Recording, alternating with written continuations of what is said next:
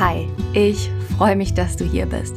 Herzlich willkommen zu einer brandneuen Folge von Feeling Understood, dem Podcast zum Verstanden fühlen und Gefühle verstehen. Mein Name ist Charlie und ich bin angehende Psychologin.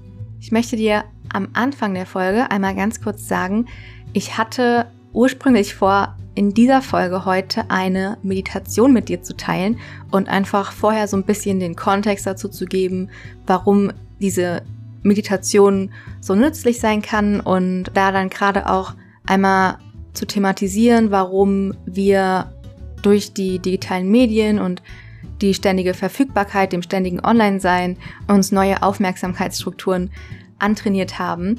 Das ist dann ein kleines bisschen ausgeartet, sodass ich dann mich doch dafür entschieden habe, diese Meditation in der nächsten Woche mit dir zu teilen und dies einfach nur heute als diesen Impuls stehen zu lassen.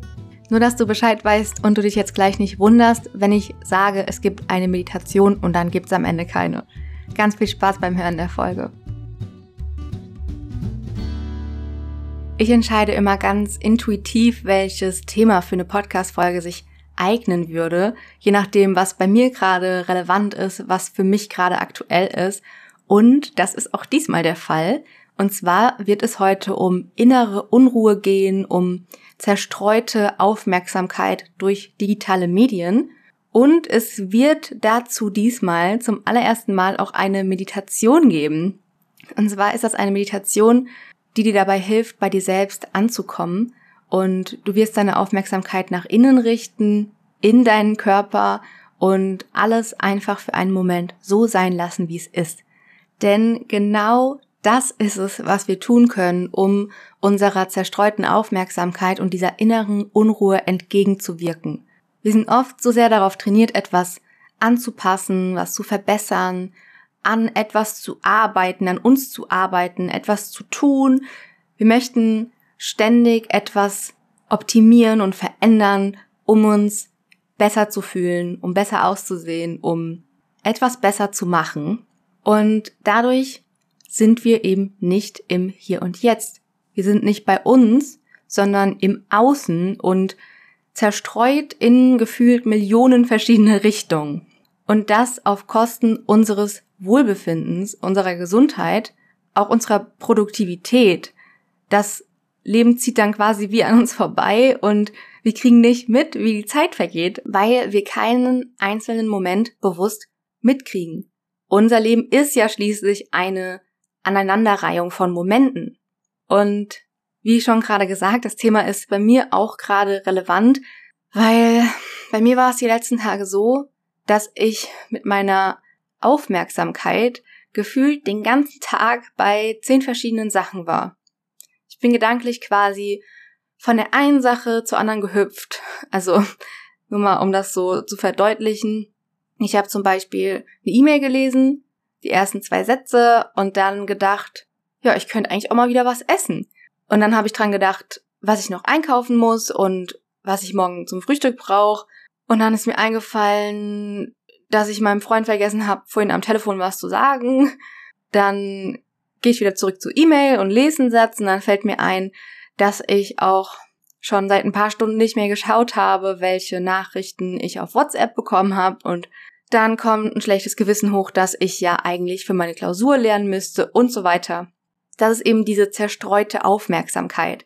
Die kenne ich aus meinem Leben, aber die ist schon seit einer ganzen Weile gar nicht mehr so präsent da, weil ich vor ungefähr anderthalb Jahren für sechs Monate lang sehr intensiv mich damit auseinandergesetzt habe, was eigentlich mit unserer Psyche passiert, wenn wir Medien nutzen.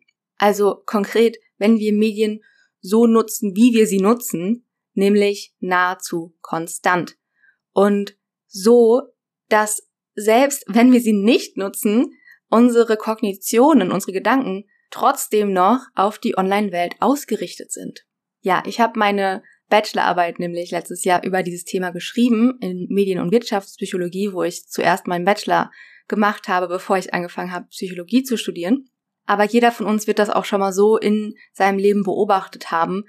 Es ist absolut normal geworden, in eine mediale Konversation involviert zu sein und es wird fast immer und an jedem Ort vorausgesetzt, dass man verfügbar ist online. Also auch wenn man gerade mit einer physisch anwesenden Person sich unterhält, man im Straßenverkehr unterwegs ist, eine Mahlzeit zu sich nimmt, die Aufmerksamkeit wird häufig trotzdem auf unseren Handy-Display gerichtet. Deshalb gibt es kaum noch Momente, in denen es gar nichts gibt, was unsere Aufmerksamkeit erfordert.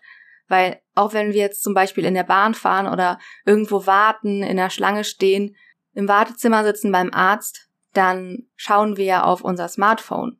In diesem Zusammenhang lag mein Fokus der Bachelorarbeit auch darauf, was das mit unserer Aufmerksamkeit tut. Also wie es zu Stress kommt durch die Nutzung von digitalen Medien und auch wie Achtsamkeit uns dabei hilft, weniger Stress zu empfinden, der durch digitale Medien entsteht. Ich habe mich so intensiv und lange damit auseinandergesetzt, dass das auch extrem viel in meinem Alltag verändert hat. Ich habe zum Beispiel für ein halbes Jahr alle Push-Nachrichten auf meinem Handy ausgeschaltet, auch WhatsApp, Messenger, alles. Und ich bin nur noch alle paar Tage, wenn überhaupt, mal auf Instagram oder Facebook gegangen. Das hat mich aber auch gar nicht wirklich interessiert. Und ja, ich habe Instagram seit 2010, also seit Instagram gegründet wurde, habe ich diese App auf meinem Handy. Und ich war wirklich von Sekunde null mit dabei und habe die App in den ersten Jahren unfassbar viel genutzt. Deswegen war das für mich insgesamt eine sehr, sehr große Veränderung, sie dann plötzlich fast gar nicht mehr zu benutzen. Und vor ein paar Wochen habe ich dann parallel zu diesem Podcast auch nochmal einen neuen Instagram-Account gestartet. Es ist jetzt ziemlich genau sieben Wochen her. Und seitdem bin ich jeden einzelnen Tag aktiv dort. Ich poste jeden Tag einen Beitrag und bin im Austausch mit anderen Leuten dort was auch unglaublich viel Spaß macht und mir richtig gut tut und mir auch einen Sinn gibt, weil ich weiß, das ist hier für dieses größere Ganze, ja, dieses Projekt, das ich hier ins Leben rufe, auch in Kombination mit dem Podcast. Es hat so viele Vorteile und trotzdem merke ich wirklich, was es für einen Einfluss auf mich hat und was auch für Herausforderungen damit verknüpft sind. Vor allem auch, weil ich die Forschung dazu kenne und ich weiß, was die Nutzung vom Smartphone mit uns macht und dann ist man da vielleicht noch mal ein bisschen aufmerksamer, als wenn man das nicht wüsste. Denn Forschungen haben verdeutlicht, dass Reize, die mit einer Belohnung verknüpft sind, automatisch viel mehr Aufmerksamkeit auf sich ziehen und dadurch ist es auch so viel schwerer, diese Reize zu ignorieren. Und das ist ja auch so ein Thema, was allgemein immer bekannter wird. Da gab es jetzt gerade eine sehr erfolgreiche Doku auf Netflix, die super viele Menschen gesehen haben, die vielen Menschen die Augen dafür geöffnet hat. The Social Dilemma, falls du sie noch nicht gesehen hast. Denn dieser Wert, der unsere Aufmerksamkeit hat, den haben auch Online-Unternehmen erkannt und die stimmen ihre gesamten Marketingaktivitäten gezielt darauf ab, damit wir als potenzielle Interessenten oder NutzerInnen der App möglichst viel Zeit und Zuwendung ihnen schenken. So zum Beispiel auch Instagram, ja, durch die ganzen Likes ist es ja immer wieder wie so eine süße kleine Belohnung, wenn man da die Herzchen aufblinken sieht. Und man merkt, ah, Leute finden das gut, was ich hier mache. Das ist so eine kleine Bestätigung, so ein kleiner Push, wovon man dann immer mehr will, mehr, mehr, mehr. Vor allem, weil das auch nicht konstant immer gleich viel ausgeschüttet wird, sondern da auch noch dieser gewisse Zufallsfaktor eine Rolle spielt. Klar haben Medien auch eine tolle Funktion, man kann darüber in Austausch gehen mit anderen Menschen. Wir fühlen uns dadurch weniger alleine, wir fühlen uns weniger ängstlich, weil wir wissen, wir können jederzeit Hilfe rufen, wenn wir zum Beispiel draußen auf der Straße unterwegs sind. Es gibt unzählige Vorteile davon, aber es gibt eben auch gravierende Probleme und Herausforderungen. Und das zentrale Problem von Menschen, die in einer so informationsintensiven Umgebung leben, wie wir es tun, ist, dass sie nicht mehr in der Lage sind, diese Informationen zu sortieren und zu verarbeiten, weil diese Menge an Informationen so groß ist. Deshalb wird auch in der Fachliteratur von einer Ökonomie der Aufmerksamkeit gesprochen. Natürlich ist es normal, dass wir als Menschen in jedem Moment unzähligen Reizen ausgesetzt sind, wie jetzt zum Beispiel Gerüchen, Bildern, Tönen, Berührungen. Das ist ja auch, wenn wir, sagen wir mal, einfach draußen im Wald spazieren gehen. Unsere Aufmerksamkeit, die hilft uns dann dabei, uns zu entscheiden, worauf wir uns konzentrieren möchten und welches Ziel wir verfolgen möchten. Wenn ich zum Beispiel durch die Stadt laufe, dann gelingt es mir ganz gut, die Geräusche der vorbeifahrenden Autos für einen Moment auszublenden, den Obdachlosen neben mir auf der Straße zu vergessen und einfach meine Aufmerksamkeit darauf zu richten, dass ich gerade in den Supermarkt reinlaufe. Es können nur die Objekte in der Umwelt bewusst wahrgenommen werden, auf die unsere Aufmerksamkeit ausgerichtet ist. Und Achtsamkeit kann uns dabei helfen, dies bewusst über einen längeren Zeitraum zu tun. Ganz kurz, Achtsamkeit, das wird in der westlichen Welt im allgemeinen Verständnis des Begriffs oder auch in der Forschung oft mit Aufmerksamkeit gleichgesetzt oder auch als eine besondere Form von Aufmerksamkeit verstanden. Dem stehen aber auch einige Menschen und auch ForscherInnen kritisch gegenüber, die sagen, dass der buddhistische Ansatz der Achtsamkeit nicht innerhalb der engen Konturen von einem kognitiven Modell der Aufmerksamkeit betrachtet werden kann, sondern dass es hier einen viel breiteren inhaltlichen und ja auch grundlegenden Rahmen erfordert. Eine große Gemeinsamkeit gibt es aber doch in allen Konzeptualisierungen von Achtsamkeit, also in den ganzen verschiedenen Achtsamkeitsverständnissen, die so kursieren, gibt es ein gemeinsames Element und das ist die Selbstregulierung der Aufmerksamkeit. Es ist ganz normal für Menschen, dass wir unsere Aufmerksamkeit gezielt und geplant auf bestimmte Inhalte lenken können. Die Herausforderung liegt jedoch darin, dass wir die Aufmerksamkeit dann auch dort halten und wir uns nicht ständig durch verschiedene Gedanken oder Reize ablenken lassen.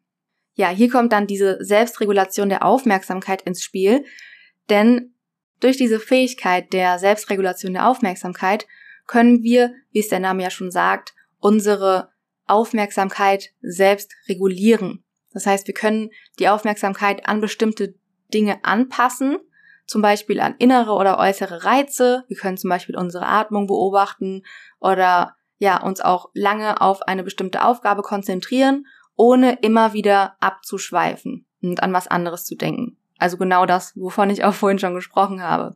Weil das Problem ist ja bei Medien, dass es hier einen ganz großen Kontrast dazu gibt. Weil oft ist unsere Aufmerksamkeit immer wieder auf die Online-Welt ausgerichtet. Also selbst wenn wir gerade offline in unserem Tag, in unserem Alltag irgendwas machen, kann es sein, dass wir immer wieder so abschweifen zur Online-Welt und überlegen, hat die Person jetzt schon geantwortet? Hat sie meine Nachricht gelesen? Wie ist mein Post wohl angekommen? Wie viele Likes habe ich? Oder sollte ich diesen Moment, den ich hier gerade vor mir sehe, vielleicht aufnehmen und online hochladen. Und die Forschung hat gezeigt, dass aufgrund der ständigen Ablenkung durch digitale Medien und insbesondere unsere Smartphones sich neue Aufmerksamkeitsstrukturen in Menschen herausgebildet haben. Also durch diese permanente Smartphone-Nutzung wird uns eine fragmentierte Aufmerksamkeit antrainiert. Hier gibt es zum Beispiel einen Forscher, der heißt O'Donnell und er beschreibt ein Aufmerksamkeitsdefizit als ein typisches Merkmal von Individuen, die in einer informationsgesättigten Umgebung sich entwickeln. Und das sind wir. wir. Also wir alle, die hier in Deutschland leben, in Österreich, in der Schweiz, wo auch immer du bist, du wächst in einer informationsgesättigten Umgebung auf. Und jetzt ist es so, dass durch diese Überflutung von Informationen und Reizen der Zustand einer optimalen Beanspruchung verlassen wird. Also eine optimale Beanspruchung meint einfach so dieser Punkt, dieser Sweet Spot, wo du dich auf optimale Weise gefordert fühlst. Also nicht zu wenig, so dass du einfach nur auf der Couch liegst und nichts tust und nicht zu viel, wo du dir denkst, das kriege ich jetzt noch alles mit, das kriege ich alles verarbeitet. Du bist nicht mehr optimal beansprucht, denn du bist überlastet. Und auf diese Weise erleben wir in unserem Alltag auch weniger Flow-Erlebnisse. Ein Flow ist ja auch etwas, was wir in unserem allgemeinen Sprachgebrauch übernommen haben, ein Flow-Erlebnis. In der Psychologie beschreibt das eben ein holistisches Gefühl bei völligem Aufgehen in einer Tätigkeit. Ja, dieses Flow-Konzept wurde ursprünglich geprägt von einem sehr bekannten Psychologen mit einem sehr komplizierten Nachnamen. Der Nachname ist so schwer, dass er dafür eigentlich schon wieder einen gewissen Kultstatus bekommen hat. Ich versuche mal mein Glück. Csikszentmihalyi. ich werde es auch in die Shownotes schreiben. Er hat auf jeden Fall gesagt, dass es eine Voraussetzung für ein Flow-Erleben ist, dass sich eine Person optimal herausgefordert fühlt durch diese Tätigkeit. Das bedeutet, dass die Anforderungen der Situationen und die Fähigkeiten eines Menschen in einem ausgeglichenen Verhältnis stehen, so dass man sich nicht unterfordert fühlt, aber auch nicht überfordert fühlt. So kommt es eben zu einem Flow. Und diesen Flow haben wir nicht, wenn unsere Aufmerksamkeit in 100 verschiedene Richtungen verstreut ist. Eigentlich wollte ich jetzt an dieser Stelle mit dir eine Meditation teilen, die mir sehr hilft und geholfen hat in solchen Momenten, wo ich mich einfach überfordert fühle und ich das Gefühl habe, ich bin gerade überall, aber nicht hier, nicht in meinem Körper, nicht in diesem Moment. Und ich merke jetzt aber, dass ich doch schon länger gesprochen habe, als ich es mir vorgenommen habe. Du merkst, es ist ein Thema, in dem werde ich sehr leidenschaftlich und da kann ich dann auch mal schnell sehr viel drüber sprechen. Deswegen habe ich mir jetzt spontan überlegt, dass ich diese Meditation erst nächste Woche mit dir teile und heute diese Woche einfach nur diesen Impuls so für sich stehen lasse. Du kannst dich ja mal freuen auf nächste Woche. Da gibt es dann die Meditation und die wird dir wirklich helfen, die Aufmerksamkeit zurück zu dir zu bringen. Und das ist eine Praxis. Das heißt, es ist nichts, was auf Knopfdruck funktioniert, sondern wir müssen es natürlich erstmal lernen und uns antrainieren. Gerade wenn wir seit Jahren unter diesem Einfluss von digitalen Medien stehen, dann kann es sein, dass unsere Aufmerksamkeit jetzt schon sehr fragmentiert ist, wie ich es eben gesagt habe. Und das ist auch gar nicht schlimm. Ich will auch auf gar keinen Fall, dass du jetzt dich deswegen schlecht fühlst oder dir denkst, oh Gott, oh Gott, oh Gott, ich habe eine fragmentierte, zerstreute Aufmerksamkeit und ich muss jetzt direkt was dran ändern. Nein.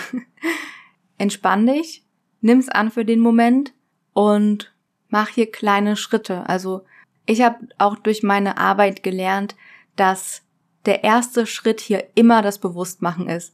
Also du musst dir erstmal darüber bewusst sein, wie jetzt eigentlich der aktuelle Status ist, um irgendetwas daran verändern zu können. Also ich habe auch verschiedene Konzepte miteinander verglichen, die eben auf gesunde Mediengewohnheiten anspielen, auf eine gute Medienkompetenz und digitale Achtsamkeit. Diese fangen immer, immer, immer mit dem Bewusstmachen an.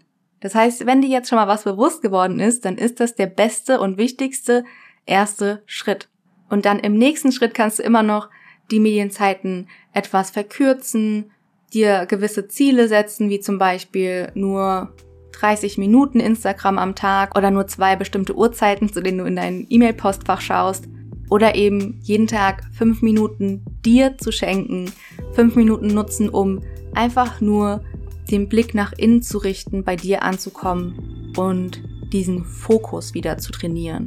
Ja, dann wurde das jetzt doch eine ganz andere Folge, als ich dachte. Ich wollte eigentlich nur kurz was sagen, bevor ich die Meditation hier einleite. Aber ich finde es schon auch sinnvoll, da nochmal ein bisschen den Kontext zuzugeben und dir an der Stelle zu erklären, warum das so wichtig ist, dass wir von Zeit zu Zeit den Fokus nach innen richten. Ich hoffe, dir hat die Folge gefallen. Wenn das so ist, freue ich mich riesig über eine Bewertung hier auf iTunes. Du kannst den Podcast gerne abonnieren, sodass du keine Folge mehr verpasst. Und mir auch sehr gerne dein Feedback hinterlassen auf Instagram. Habe ich ja gerade schon erzählt. Dort bin ich auf jeden Fall erreichbar. Du wirst mich dort finden. Ich bin mindestens einmal am Tag online und antworte dann auch sehr gerne auf deine Nachrichten. Ja, bis zum nächsten Mal. Dann kommt auch die passende Meditation zu diesem Thema. Bis dann, pass gut auf dich auf. Deine Charlie.